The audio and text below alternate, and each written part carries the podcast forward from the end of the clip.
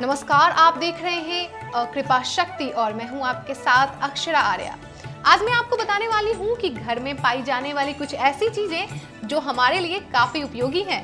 तो बस ज़रूरत है उसको अपनी डाइट में शामिल करने की। तो वीडियो को शुरू से लेकर अंत तक ज़रूर देखिएगा। कोरोना काल में इम्यून सिस्टम को मज़बूत करने के लिए आप कई तरह के फ्रूट्स को अपनी डाइट में शामिल कर सकते हैं। और आज जिस तरह से कोरोना के केस दिन ब दिन बढ़ते जा रहे हैं, उसे देखकर तो डर लगता है। बेहतर होगा कि हम अपना ध्यान खुद रखने की कोशिश करें और अपने परिवार वालों का भी ध्यान रखें। अपनी बॉडी की इम्यून सिस्टम को इतना मज़बूत करें कि वो रोग से लड़ने के लिए सक्षम हो जाए। इसके लिए आपको अपना इम्यून सिस्टम मज़बूत करने की ज़रूरत है और इसके लिए अपनी डाइट में ऐसे फ्रूट्स शामिल करने होंगे जो आपकी इस पावर को बढ़ाए।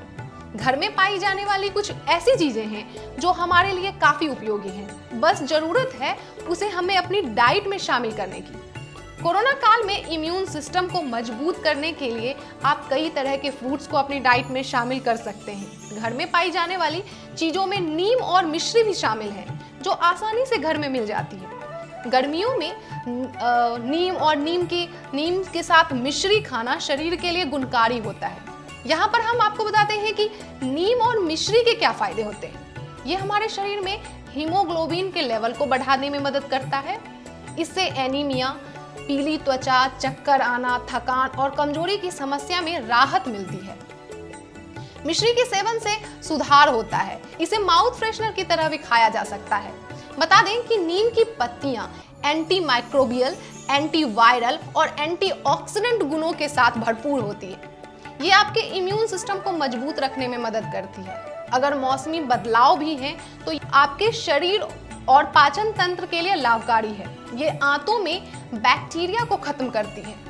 आयुर्वेद के मुताबिक शक्कर और मिश्री को खाने से खांसी जल्दी ठीक हो जाती है। इसका सेवन करने से ठंड रुकती है।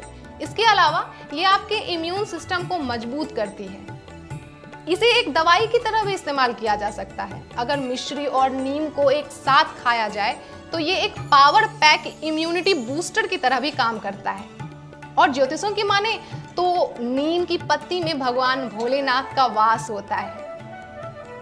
ऐसे में नीम खाने से पितृदेव प्रसन्न होते हैं। क्योंकि मिश्री भगवान श्री कृष्ण का प्रसाद होता है, इसलिए मिश्री का सेवन करने से मन पवित्र होता है और समस्याओं का निराकरण होता है। फ़िलहाल के लिए इतना ही। हमें कमेंट बॉक्स में ज़रूर बताएँ कि ये वीडियो आपको कैसी लगी। देखते रहें कृपा शक्ति